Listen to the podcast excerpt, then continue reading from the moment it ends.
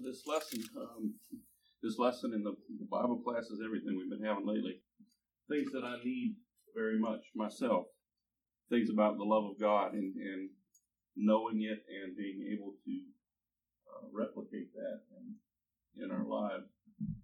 Uh, something that I've needed very much.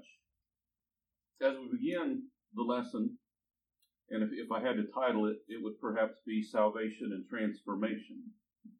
I kind of tell on myself in, in recent years and watching television, and probably too much of it.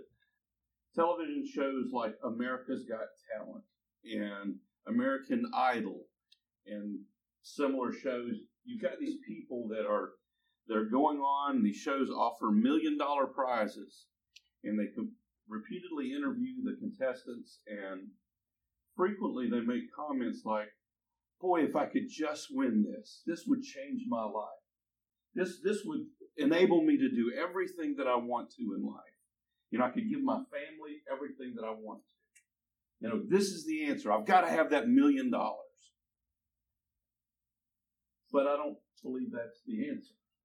But I sometimes think and wonder if we often approach our religion, our Christianity, in the same way.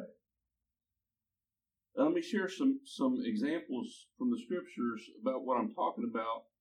And I'll, I'll ask and, and call you to kind of join with me. Reflect upon Brady's lesson last week the difference between soul saving and salesmanship. Or, again, think about our adult class this morning or this, this afternoon um, about the love of God and what that requires us requires of us. So, so starting out, first, just I think most of you are probably familiar with Hebrews 11. Hebrews 11, we can turn there and we can see this extensive list of all these great men of faith and what they were able to accomplish because they believed in God. And I was thinking about that in recently and, and thought about, yeah, but you know what? What does the Hebrew writer write about back in Hebrews 3 and 4?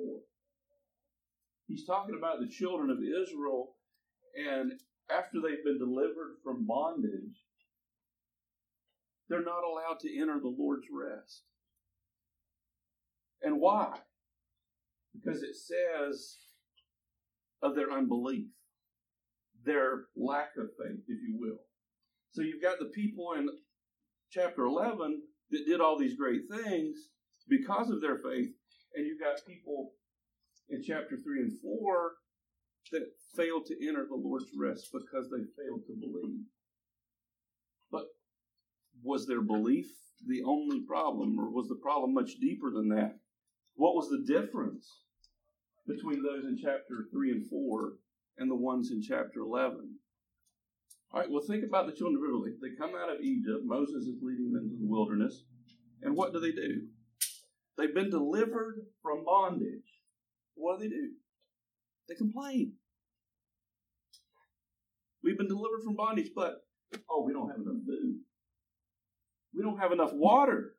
You brought us out here to die in the wilderness.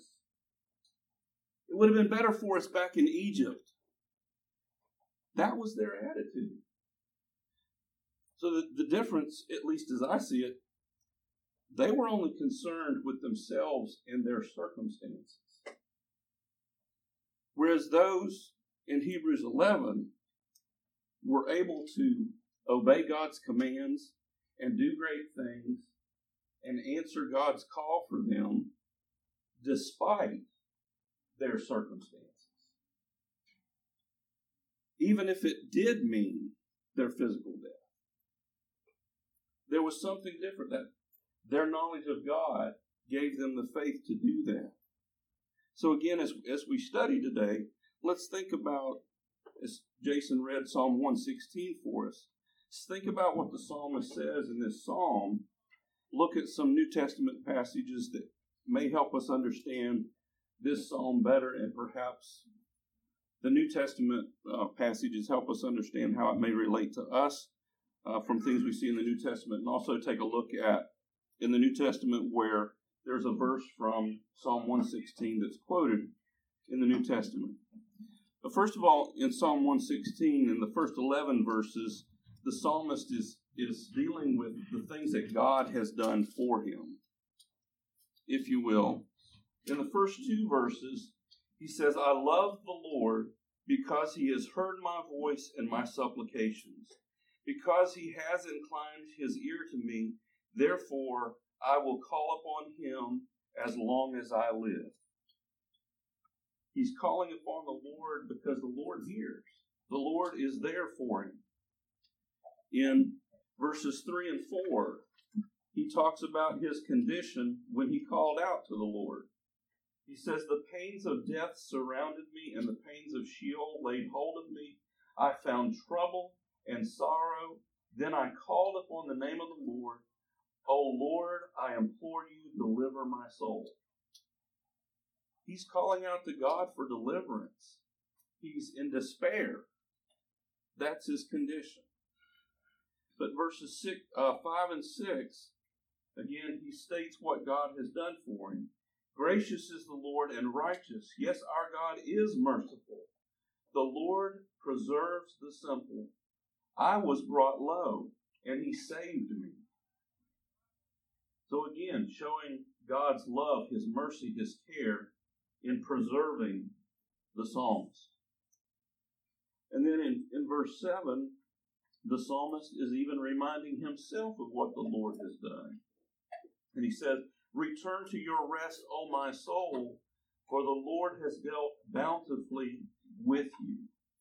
In, in verse 8, he's acknowledging to God uh, what he's done. He says, again, For you have delivered my soul from death, my ears from tears, and my feet from falling. And then verse 9 is a declaration of what God has enabled him to do. He says, I will walk before the Lord in the land of the living. He can do that now because of what God has done. Then he says, again in verse 10, he says, I believed and therefore I spoke. I am greatly afflicted. Again, reflecting upon his condition when he's calling out to God.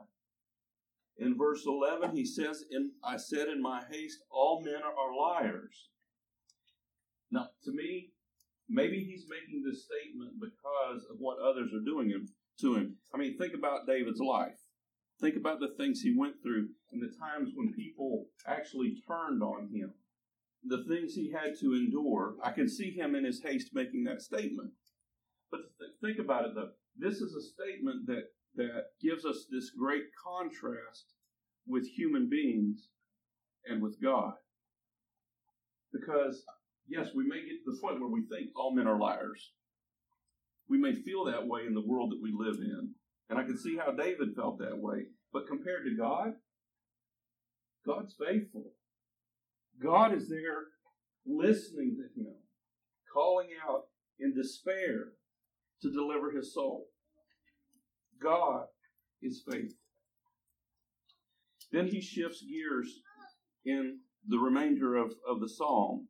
Beginning in verse 12, this is the, more the psalmist's response to God, if you will.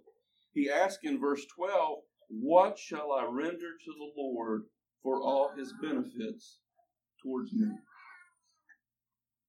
Now, again, we can see that in David's life. I mean, the Psalms that we have is an outpouring of his relationship with God and what God has done for him when he times when he's cried out to God and God has answered. But he's asking, and think about it more in relation to us. Isn't that a question we should all ask? What shall I render to the Lord for all his benefits towards me? So then, the things he's already stated is that God has saved him from death, from despair. He's preserved his soul. In verse 16, skipping ahead a few verses, but he says, O Lord, truly I am your servant. I'm your servant, the son of your maidservant. Think about in the New Testament the epistles that start out with the writer stating that they are a servant or a bond servant of God. That's part of that, what, you know, the answer to that question in 12. What shall I render to the Lord? everything. I'm his bondservant. I owe it to him um, for what he's done for me. Um, I'm willing to give him everything. Uh, the end of verse 16, for you have loosed my bonds. In, in the beginning of, of verse 13, he says, I will take up the cup of salvation. And I ask you to think about this. When Jesus is praying in the garden in Luke 22 and verse 42, prior to his crucifixion, he says, Father, if it is your will, take this cup away from me. Nevertheless, not my will, but yours be done. Frequently, here in the New Testament, this cup, particularly with Jesus, the cup he had to partake was death, his crucifixion, in order to bring salvation. That was the cup of salvation that he had to partake of. Jesus, in dealing with the disciples in Matthew 20, beginning in verse 20. It says, Then the mother of Zebedee's sons came to him with her sons, kneeling down and asking something from him. And he said to her, What do you wish? She said to him, Grant that these two sons of mine may sit, one on your right hand and the other on the left, in your kingdom. But Jesus answered and said, You do not know what you ask. Are you able to drink the cup that I am about to drink? And be baptized with the baptism that I am baptized with. And they said to him, We are able. So he said to them, You will indeed drink my cup, and be baptized with the baptism that I am baptized with.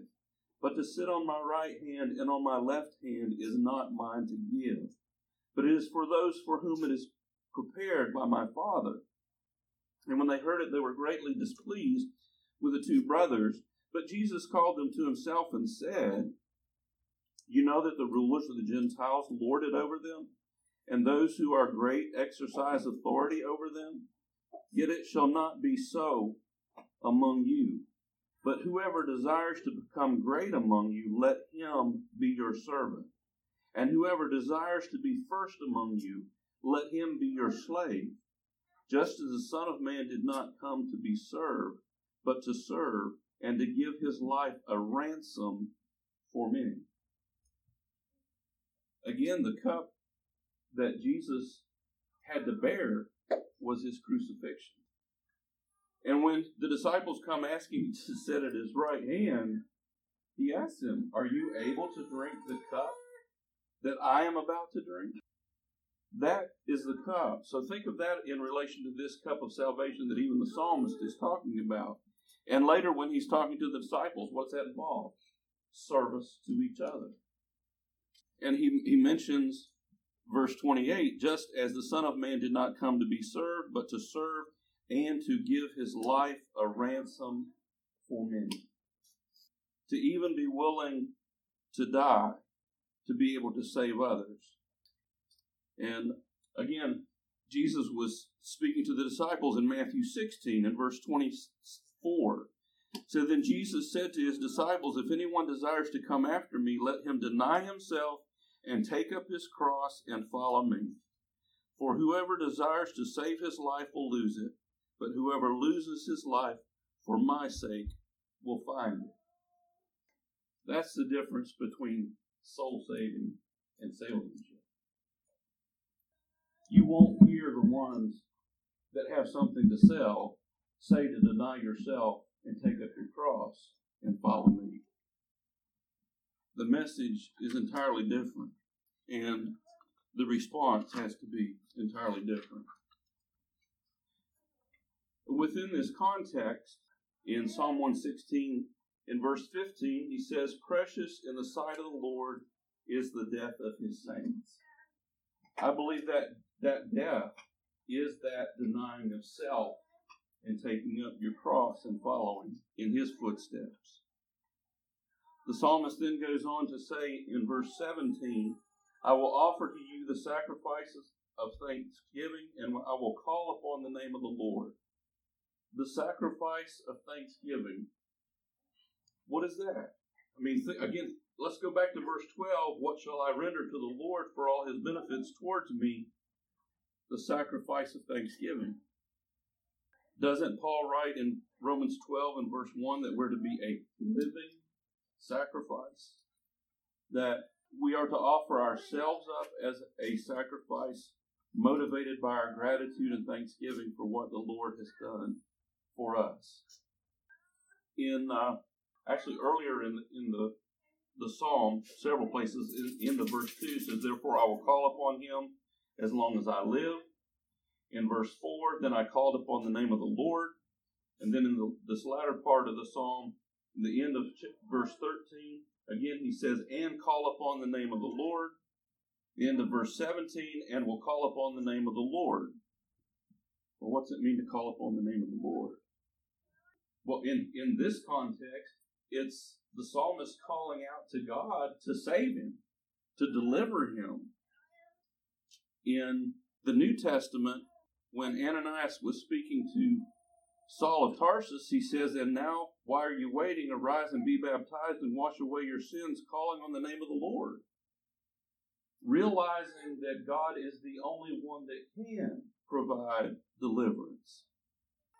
Even in a, in a negative context, when, when Saul was still persecuting the church in Acts 9 and verse 14, and Ananias, again, God was sending Ananias to him, he says, and he is he has authority from the chief priest to bind all who call on your name. Uh, everybody that trusts in God, that trusts in Jesus, he's going to go out and at that time Saul was persecuting them. But they were the ones that would call out to the Lord. Again, think, think about it like little children. A little child gets hurt. What do they do? Mommy, mommy. They go running to mommy. Or they go running to daddy. Why? Because they know they will help. They know they will fix whatever's wrong. In a simplistic terms, it's the same way with us and God we have to have that childlike confidence that we call out to God. We call on Him because He is the only answer. In verse 14 and also in verse 14, 18, excuse me, in Psalm 116, says, I will pay my vows to the Lord now in the presence of all His people. You ever think about, you know, when we become a Christian, aren't we essentially taking a vow to God? that from this point on, we're going to serve Him. Again, deny self, take up your cross, and follow Him. And it, within the psalm, isn't that what the psalmist is saying? I'm going to take up the cup of salvation. I will pay my vows to the Lord. I am your bondservant. I'm going to offer up the sacrifice of thanksgiving. Those are promises I've made back to God because of what He's done for me, out of thanksgiving and out of gratitude. Psalm 116 and verse 10 says, I believed, therefore I spoke, is quoted in the New Testament in 2 Corinthians. I want to read another fairly lengthy reading. First of all, 2 Corinthians chapter 2 and verse 14 starts off says, Now thanks be to God who always leads us in triumph in Christ, and through us diffuses the fragrance of his knowledge in every place. For we are to God the fragrance of Christ among those who are being saved and among those who are perishing. To the one we are the aroma of death leading to death, and to the other the aroma of life leading to life. And who is sufficient for these things? For we are not, as so many, peddling the word of God, but, at, but as of sincerity and as from God, we speak in the sight of God in Christ. I want to skip down, if you will, to chapter 4, beginning in the first verse there. Says, Therefore, since we have this ministry, as we have received mercy, we do not lose heart, but we have renounced the hidden things of shame not walking in the craftiness, nor handling the word of God deceitfully, but by manifestation of the truth, commending ourselves to every man's conscience in the sight of God. But even if our gospel is veiled, it is veiled to those who are perishing, whose minds the God of this age has blinded, who do not believe, lest the light of the gospel of the glory of Christ, who is the image of God, should, should shine on them. For we do not preach ourselves, but Christ Jesus the Lord, and ourselves your bondservants for Jesus' sake. For it is God who commanded light to shine out of darkness, who has shown in our hearts to give the light of the knowledge of the glory of God in the face of Jesus Christ. But we have this treasure in earthen vessels, that the excellence of the power may be of God and not of us. We are hard pressed on every side, yet not crushed. We are perplexed, but not in despair.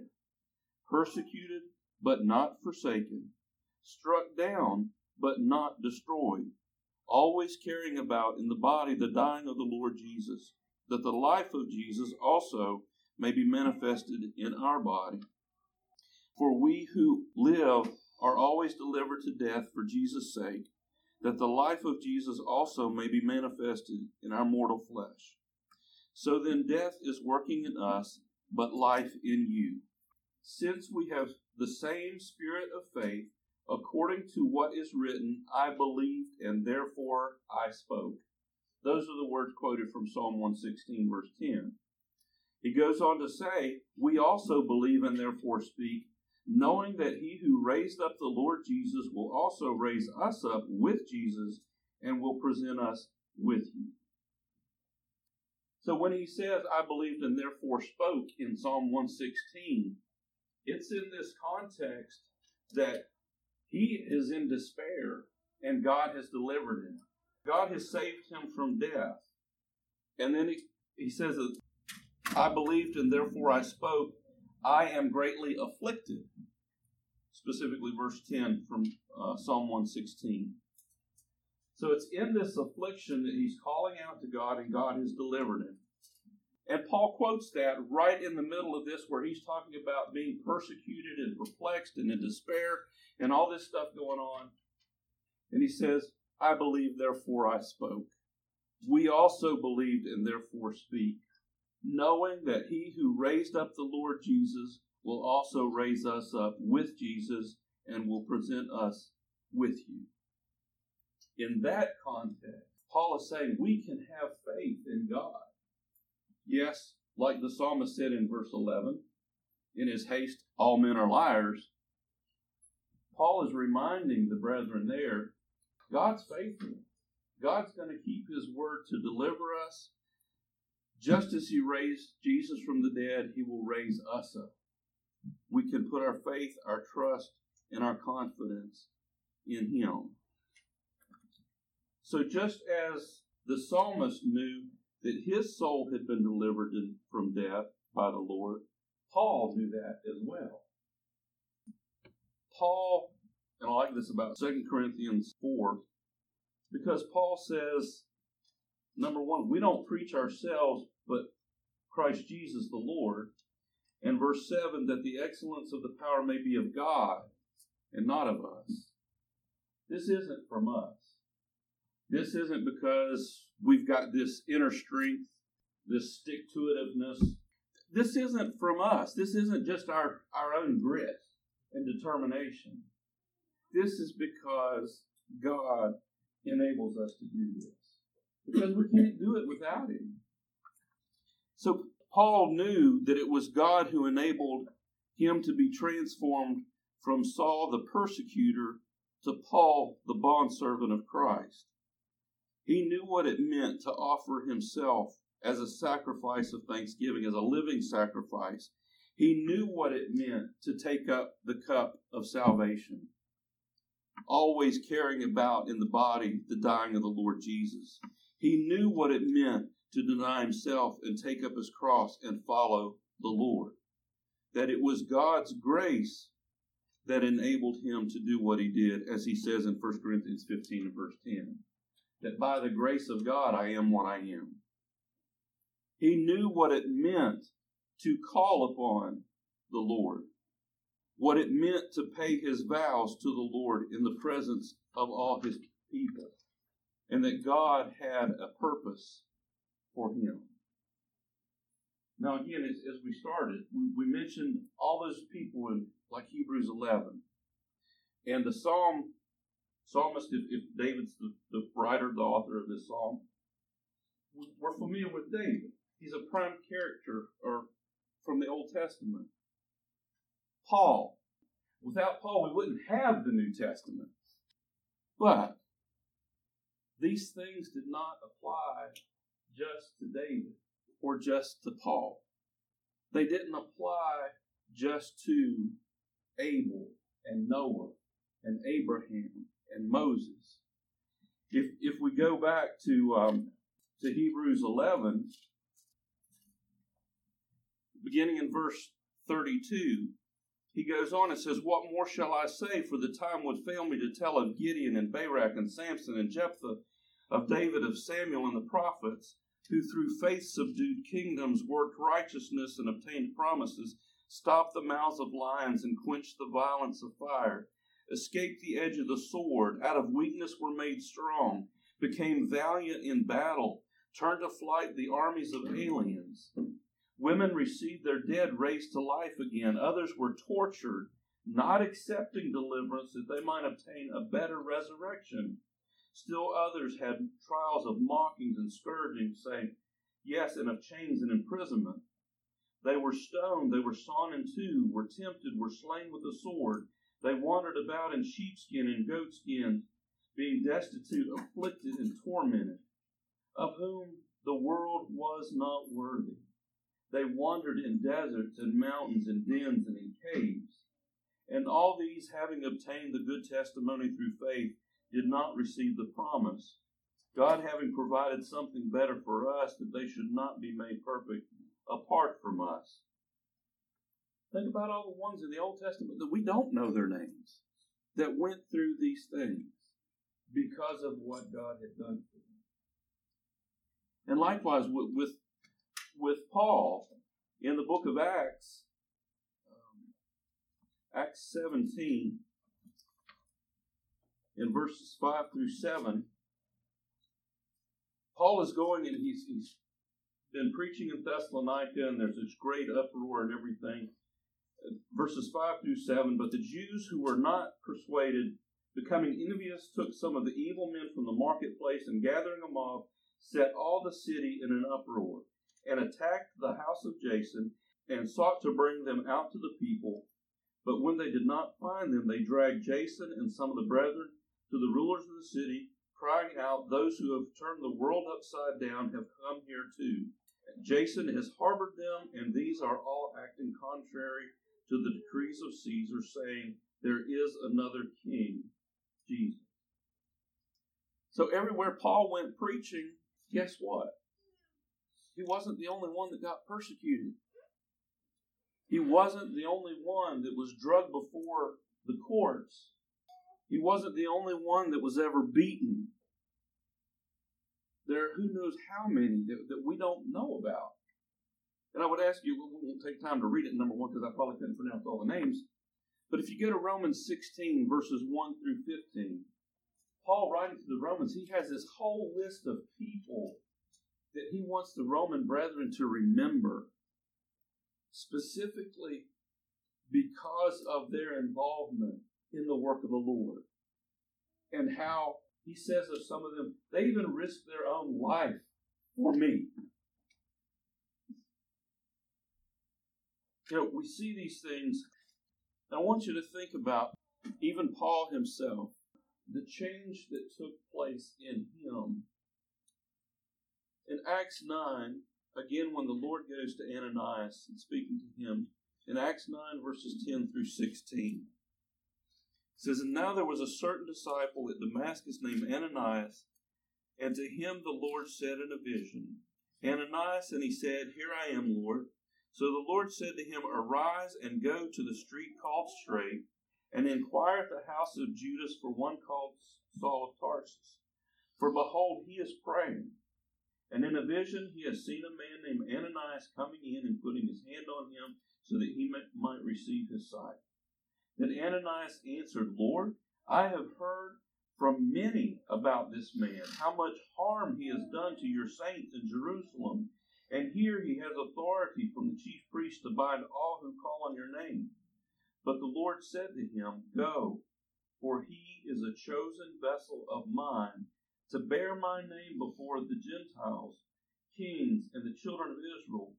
For I will show him how many things he must suffer for my name's sake.